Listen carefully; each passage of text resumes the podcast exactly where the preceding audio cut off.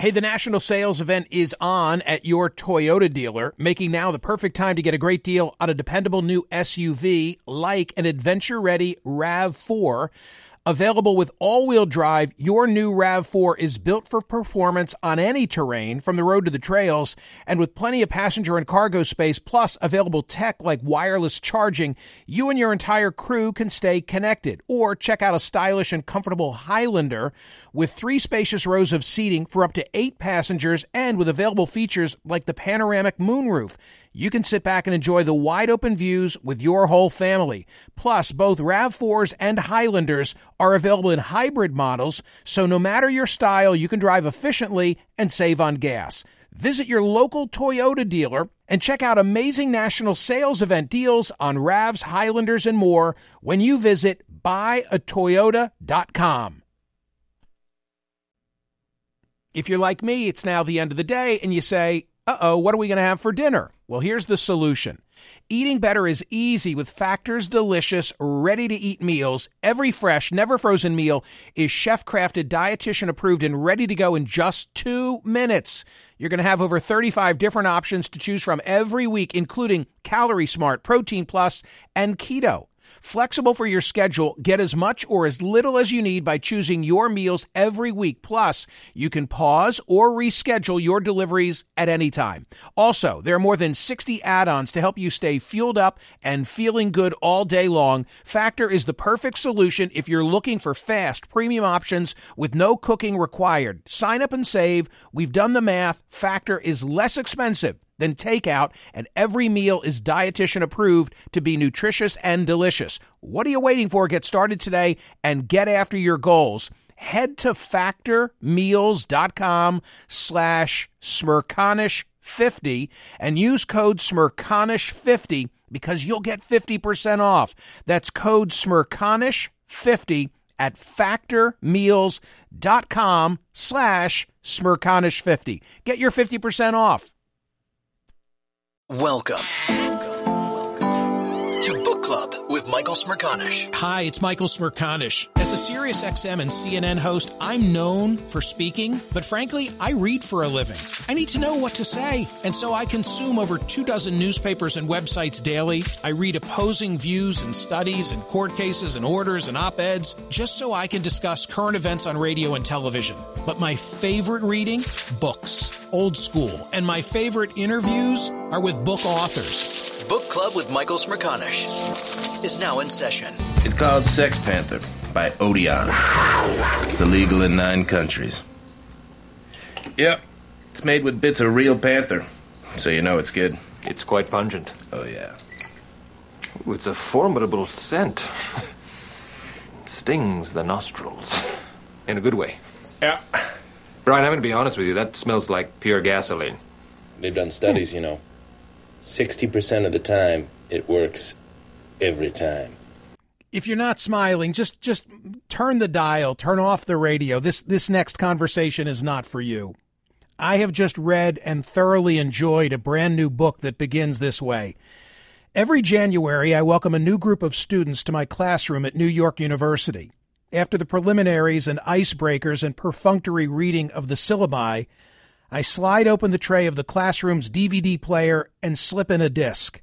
And every year, when the DVD arrives on its landing screen and the students realize what movie we will begin our journey together with, I'm greeted by an admixture of cheers, groans, and puzzled silence that never ceases to fascinate and surprise me. But before I get to the responses, I suppose I should explain myself. One of the great and all too rare pleasures of teaching is to watch a student reconsider an opinion or impression that they held without knowing precisely why they held it.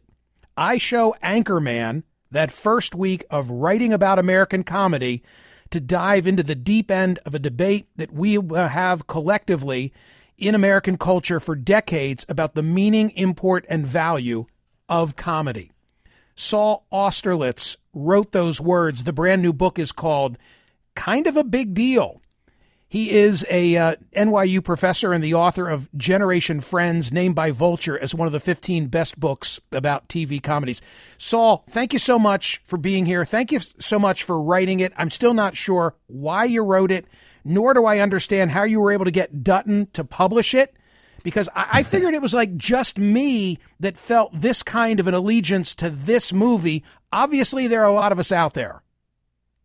Yeah, you know, when you think about the comedy classics of the last 20 or 25 years, Anchorman is the one that keeps bubbling up to the top of the list. So it was uh, a really exciting and fun project for me to get to work on. And yeah, I would say about 50 or 60% of the people I tell about it feel that same sense of enthusiasm that you're describing. And some of the rest have that puzzled silence. When I go to the movies with my wife, I'm there for the gratuitous sex and some violence and escapism. She's the message type was there a message in this movie that I have missed all these years? It's been 20 years since the release. I think there is a message in there. I think it's very cleverly coded within the comedy. And I think it's entirely possible to watch the movie just as a really joyous, wonderful comedy. But I do think that there's also a message in there about what happens in, you know, all male or or male dominated spaces that feel threatened by the rise or presence of a woman. And so I think that the movie is a kind of uh, feminist fable or retelling of the past through the lens of the world of news journalism. Um, and, and that's the kind of story that it's telling here. I spent my I have spent my entire uh, life in a 50 mile radius in and around the city of Philadelphia. I grew up watching Mort Krim and Jessica Savage, Larry Kane is a mentor to me. To this day, Larry Kane will critique my work on radio or television. Why am I bringing this up to you?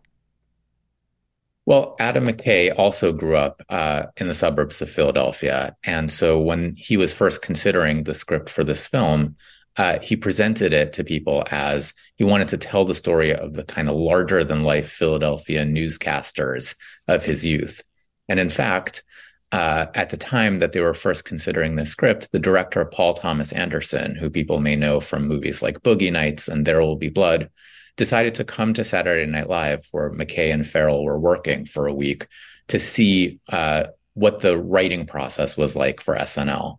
And uh, they pitched their idea to Anderson, and he said, "Great, this sounds wonderful," and you know gave them some initial money to get started. And they came back with something that was an homage to the Philadelphia newscasters of McKay's youth, but also was so gloriously over the top and included uh, plane crashes and cannibalism and orangutans with throwing stars who kill off the newscasters one by one. And Paul Thomas Anderson read the script and said, uh, guys, I-, I don't know what to do with this. I don't think I can produce this movie. The the working title, at least when they were they were beginning their thought process, was actually Action Newsman. I learned from you. Yeah, the movie went through a bunch of different iterations, uh, including about the title. Uh, initially, Ron Burgundy was called Rod Burgundy uh, Veronica Corningstone was called Alicia Corningstone. So they were they were playing around a lot with uh, the names and titles. You know, after the movie initially had been considered to take place in Philadelphia, they decided to have it take place in Portland. So there's an alternate universe in which everyone you know spent the last 20 years saying "Stay classy Portland" instead of "Stay classy San Diego." You write Veronica is not quite Jessica Savage but is granted some of Savage's backstory, much of Savage's tenacity, and an extra portion of Savage's male tormentors. This is not a Savage biopic, biopic, but McKay and Ferrell drop enough breadcrumbs to connect viewers back to their original source material Veronica is given Savage's litany of frustrations at the unappetizing work she is handed, and her squabbles with station manager Ed Harken form an undercurrent of dissatisfaction that runs through the movie. For those who don't know, who was Jessica Savage? So Jessica Savage was, um, you know, one of the first women to take on a really prominent role in television news. Uh, she got started working at local stations in Houston and Philadelphia, and ends up becoming a national correspondent and, you know, one of the first female news anchors. And she has a very tragic story. She ends up dying very young. Um, and the movie Anchorman obviously doesn't include all of that, but I think the sense of frustration, the sense of kind of pushing back against a masculine brick wall, uh, that we see and feel in this movie. And in fact, McKay and Ferrell, the the first nugget that that of inspiration that sets this movie off starts with Savage. Uh, McKay, uh, Will Ferrell was watching TV one night. He was watching an A and E biography of Jessica Savage, and Mort Krim, who you mentioned, was on during the the episode, just saying offhandedly, "Well, you know, it was the 1970s, so all of us were a bunch of male chauvinist pigs. And and that really you know set something off in Ferrell's mind. So even at the very outset uh, Jessica Savage is a kind of inspiration here. Saul do you think that Anchorman could have been made after Me Too comes to light? Because this this was obviously just before the movement began. I think the movie is pretty clear when you're looking at it that we are not uh, in the movie is not endorsing the kind of male misbehavior of Ron and his friends. And Veronica wins all of the physical battles, she wins all of the verbal battles. Uh, I suspect that if the movie were being made now, the emphasis would have to be placed a bit differently. And I think the story would have to be told in a somewhat different format. Um, but I do think that Anchorman kind of gets there before us in a, in a way. And, you know, movies like Anchorman, each time we watch them, we end up seeing them somewhat differently. And one of the things that I took note of in watching it post Me Too is that this movie was already thinking about all of these issues well before it became a matter of, you know, national debate and discussion. Right, but were we thinking about them from the proper standpoint? There's a discussion in the book where you quote Emily Nussbaum introducing us to the idea of television's bad fan. What's a TV bad fan? Yeah, so a bad fan is someone who watches a show like The Sopranos or Breaking Bad, where we're looking at an anti-hero uh, that the show itself is not endorsing, that the show is is providing for us as an example of bad behavior, as an example of someone whose terrible choices lead to, you know, odious uh, outcomes. And instead of taking in all of that nuance that the show is providing, the bad fan just strips it all away and says, "Oh, I love it when Tony Soprano whacks somebody," or "I love it when Walter White, you know, is a drug kingpin."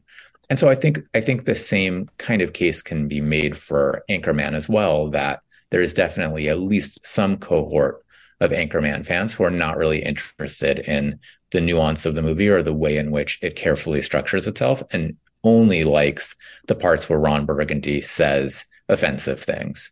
And that's not any that's not Adam McKay or Will Ferrell's fault. That's not Anchorman's fault, but it is definitely a notable phenomenon.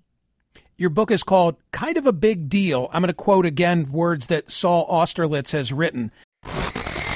This is the Book Club with Michael Smerconish podcast from SiriusXM. Hey, the national sales event is on at your Toyota dealer, making now the perfect time to get a great deal on a dependable new SUV like an adventure ready RAV4. Available with all wheel drive, your new RAV4 is built for performance on any terrain, from the road to the trails, and with plenty of passenger and cargo space, plus available tech like wireless charging, you and your entire crew can stay connected. Or check out a stylish and comfortable Highlander with three spacious rows of seating for up to eight passengers and with available features like the panoramic moonroof you can sit back and enjoy the wide open views with your whole family. Plus, both RAV4s and Highlanders are available in hybrid models, so no matter your style, you can drive efficiently and save on gas. Visit your local Toyota dealer and check out amazing national sales event deals on RAVs, Highlanders, and more when you visit buyatoyota.com. If you're like me, it's now the end of the day and you say, uh oh, what are we going to have for dinner? Well, here's the solution. Eating better is easy with Factor's delicious, ready to eat meals. Every fresh, never frozen meal is chef crafted, dietitian approved, and ready to go in just two minutes. You're going to have over 35 different options to choose from every week, including Calorie Smart, Protein Plus, and Keto. Flexible for your schedule, get as much or as little as you need by choosing your meals every week. Plus, you can pause or reschedule your deliveries at any time. Also, there are more than 60 add-ons to help you stay fueled up and feeling good all day long. Factor is the perfect solution if you're looking for fast, premium options with no cooking required. Sign up and save. We've done the math. Factor is less expensive than takeout, and every meal is dietitian approved to be nutritious and delicious. What are you waiting for? Get started today and get after your goals. Head to factormeals.com slash smerconish50 and use code smerconish50 because you'll get 50% off. That's code smerconish50 at factormeals.com slash smerconish50. Get your 50% off. Welding instructor Alex DeClaire knows VR training platforms like Forge FX help students master their skills. There's a big learning curve with welding. Virtual reality simulates that exact muscle memory that they need. Learn more at meta.com slash metaverse impact. Have you heard? Sling TV offers the news you love for less. Hey, wait. You look and sound just like me. I am you. I'm the same news programs on Sling TV for less. You mean you're me, but for less money. A lot less. I'm all the favorite news programs and more on Sling TV starting at just $40 a month. Everything great about me, but for less money? Which makes me greater, don't you think? Get the news you love and more for less. Start saving today. Visit sling.com to see your offer. Sling. Listen to Michael live weekdays on POTUS, Sirius XM channel 124, and on the SXM app. Your book is called Kind of a Big Deal. I'm going to quote again words that Saul Austerlitz has written. Ron and his crew are misogynists with flutes, sex pests with faux lined walls, book lined walls, their ugly impulses sheathed in cocoons of almost classiness. The movie's language also toggles between pseudo classical erudition and down and dirty coarseness, with its protagonist switching at will between thinking of himself as a romantic and a scholar and presenting himself as a no holds barred male chauvinist. Anchorman is a fake bookshelf stocked with odoriferous scents, its air of fake scholarship poisoned by the deliberate mustiness of its characters' profound defensiveness. Your students, are they familiar with it at the outset or are they unacquainted with Anchorman given their given their age? Yeah, it's it's a really interesting question, and I think each year it changes a little bit. I would say that about half of the students are familiar with it most years and have already seen it, or at least seen you know memes of it or clips from it, and about half of them are not really familiar with it at all. So it's it's sort of two separate overlapping uh, teaching challenges. How do they see it differently if they were familiar with it by the end of the process where you've been dis- uh, presumably there's more to the class than just anchorman uh, maybe not yeah. but by the by the end of of this unit if you will what is it that they're thinking differently maybe that they, that it's a more sophisticated movie than they thought at the outset yeah, and and part of my goal, you know, I show it the first week of class, and one of the reasons why I show it is because I'm I'm bringing in a film that, if they're familiar with it, they may sometimes be thinking about it as hilarious, but you know, relatively disposable, and wanting them to think about all the different themes and styles of approach as critics. So whether it's you know talking about its relationship to Saturday Night Live, whether it's talking about um, the ways it handles the story of television news or or anything else, um, you know, part of my goal as a teacher is is to get them to think about, oh, you know, even a comedy that I may think is just a bunch of laugh lines offers me so many different ways to approach it as a critic and as a writer. You know, as between the movie, which had this unbelievable cast, and the sequel, there are so many today household names that then were just on the come. I also learned from your book that aiming for the stars, McKay and Ferrell had reached out to Bill Clinton, Barack Obama, and Oprah Winfrey to offer them cameos in Anchorman 2. What happened? Uh, yeah, Bill Clinton and Oprah Winfrey immediately said no. Uh, interestingly, they, they, I don't think they were speaking directly to the president, but uh, people representing Barack Obama were somewhat interested, and they even formed an idea. that the scene was uh, sort of the larger, more over the top Anchorman showdown in in the sequel, where representatives of all different uh, cable channels would kind of face off, and the idea was that Obama would represent C-SPAN and talk about how all audiences wanted was just to get uh, you know an unadorned vision of the news without any hoopla or argumentation and that that was going to be the future of television um, so it got to that point and then i think something snapped back and they're like no obviously the president is not going to appear in your silly movie and that I think they the said it, I think they said it differently, uh, the way you wrote it in the book, but we'll we'll leave that to the reader's imagination. I think it was "There's no fucking way he's doing this." Um, finally, yeah. McKay and Ferrell. Like when you came to them and said, guys, and, and, and I, I should point out that Saul Austerlitz, a graduate of Yale University and New York University's Tisch School of the Arts, you have some serious academic cred. Like when you came to them and said, I want to write a serious academic treatment of Anchorman, what was their reaction? Yeah, well, my goal was to, you know, to approach it more as a storyteller and tell the story of how the movie got made and and share some of the details of its sort of its position in the larger cultural landscape. I would say that both of them, you know, it took a while to to get everyone on board, but I think they were excited to to help a little bit in terms of telling this story. Um, and to feel like Anchorman is this landmark movie that is worthy of treatment. You know, sometimes comedy gets easily dismissed. And I think that having, you know, books like these on the history of comedy are are kind of a wonderful thing. Saul Austerlitz, well written, well told. Thank you so much for your time. I appreciate you being here. Thanks so much for having me, Michael. The book is called Kind of a Big Deal. Kind of a Big Deal. Saul Austerlitz is the author. The book is all about Anchorman, how Anchorman stayed classy and became the most iconic comedy of the 21st century.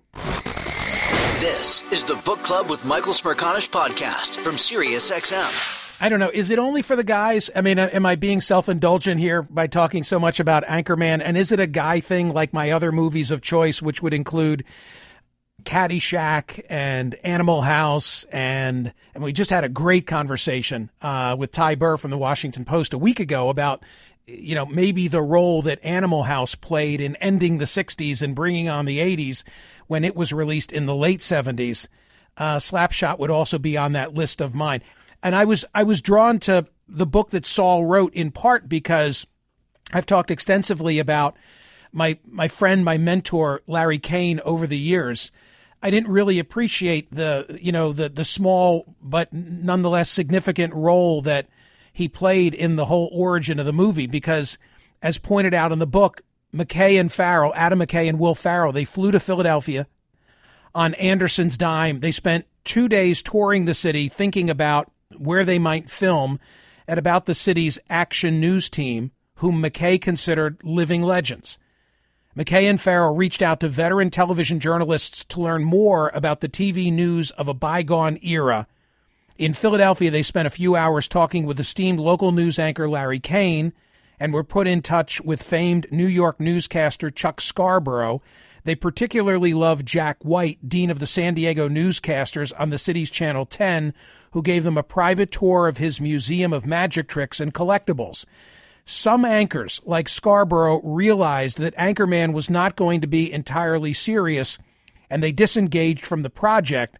Others, like White, were fully supportive, arguing that not only was McKay and Ferrell's joke fundamentally true to life, but the past was even wilder than they might have known.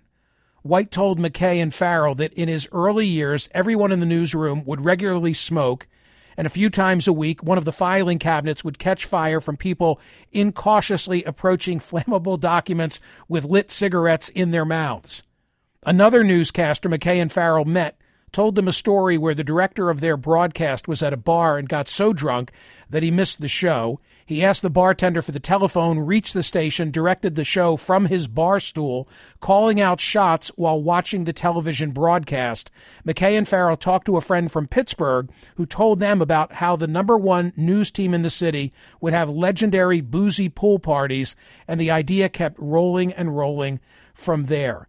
Um, it's funny because people like to say, "Oh, that character, the Ron Burgundy character, the Will Ferrell character, is based on uh, one particular individual." But what becomes clear is, from the book, it was a composite of the entire era. And I'm sure, like many of you, I grew up watching this era.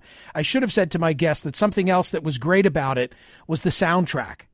I mean, the, the soundtrack that they used, and I'm thinking of one song in, in particular, was Afternoon Delight. Not only do they all sing it, but just that song, how it became such a, a critical part of, of what was going on in Anchorman. And what's the other one that I'm thinking of? Uh, Bill, uh, he's gone now. Damn it. He wrote the song Use Me. Yeah, that became another great one. Anyway, I'm not alone in loving this movie. Uh, John, Eastport, New York, what stands out? Hi, Michael. Big fan. Uh, it's it's a weird thing to say, but that one line where Veronica Corningstone with the Mr. Burgundy, you've got this gigantic erection. Right. It just kills me. Well, I, that's why I asked: could you could you do it in a post Me Too era? Look, look, it's been a while. I know what I'm going to do. I'm, I'm causing lots of us now to go quickly back and, and rewatch Anchorman this weekend, and that's fine. But my recollection is the it's it's a happy ending, no pun intended, where Veronica Corningstone and Ron Burgundy are together. I mean, could you make this movie post Me Too and and have them end up together? I don't think you could. No, no, I don't think so either. It's a guy thing. I don't. I don't think that the ladies are in are, are into this movie the way that uh, the the way that we all were. Oh, wait a minute, Mary, Mary Pat. Mary Pat, are you the one woman who uh, who says no? Wait, me too. I am not in a in that way, but you were also into the same film. Oh yeah, yeah, um, Michael. I'm leaving for San Diego in the morning, and I plan to watch it on the flight. It's Seriously, like my tradition. So Seriously, I know my daughter lives in uh, Pacific Beach. I know that, like me, you're in the Philly burbs. I don't know if we're compatible in age, but do you remember Jessica Savage? Do you remember? You do. Yeah. yes, I do, and I remember her tragic death. No, Me too. I, I didn't read this book, and I'm going to get it, but it's uh, it's very uh, very timely and uh, interesting. Uh, have fun, Mary Pat. You'll enjoy it. Safe travels. Jessica Savage was very smart, gifted, and attractive. Have to say all three of those things. Uh, broadcaster who came through Philadelphia and then caught a break. He explains it in the book, and now she's on a fast track to get to to network broadcasting. And the end of her life was tragic and played itself out in my backyard because adjacent to the Delaware River in New Hope, Person, uh, in New Hope, Pennsylvania, is the Delaware Canal. And there was a restaurant now removed. It was actually an inn, and she'd come from New York City, I, I think, with a producer from the show. And the two of them had gone out to dinner at this particular inn, and the parking lot was adjacent to the canal. And after dinner, they backed their car into the canal where it overturned, was submerged in water, and she drowned and that was that was the horrific ending of her life and as you heard from my guest and my conversation with my guest loosely they they say that the uh, the Corningstone character played by Christina Applegate was was tied to the arc of her life which uh, yeah as Mary Pat said had a had a really tragic ending Book Club with Michael Smerconish. New episodes drop Mondays, Wednesdays, and Fridays. Listen to the Michael Smerconish program weekdays on SiriusXM's POTUS Channel 124 and anytime on the SXM app. Connect with Michael on Facebook, Twitter, YouTube, and at smerconish.com. Across America, BP supports more than 275,000 jobs to keep energy flowing jobs like updating turbines at one of our Indiana wind farms and producing more oil and gas with fewer operational emissions in the Gulf of Mexico. It's and, not or. See what doing both means for energy nationwide at bp.com slash investing in America. Luxury is meant to be livable. Discover the new leather collection at Ashley with premium quality leather sofas, recliners, and more, all built to last. No matter how many spills, scuffs, or pet related mishaps come its way, the leather collection at Ashley is made with the durability you need for the whole family. Shop the new leather collection at Ashley and find chairs starting at $499.99 and sofas at $599.99. Ashley, for the love of home.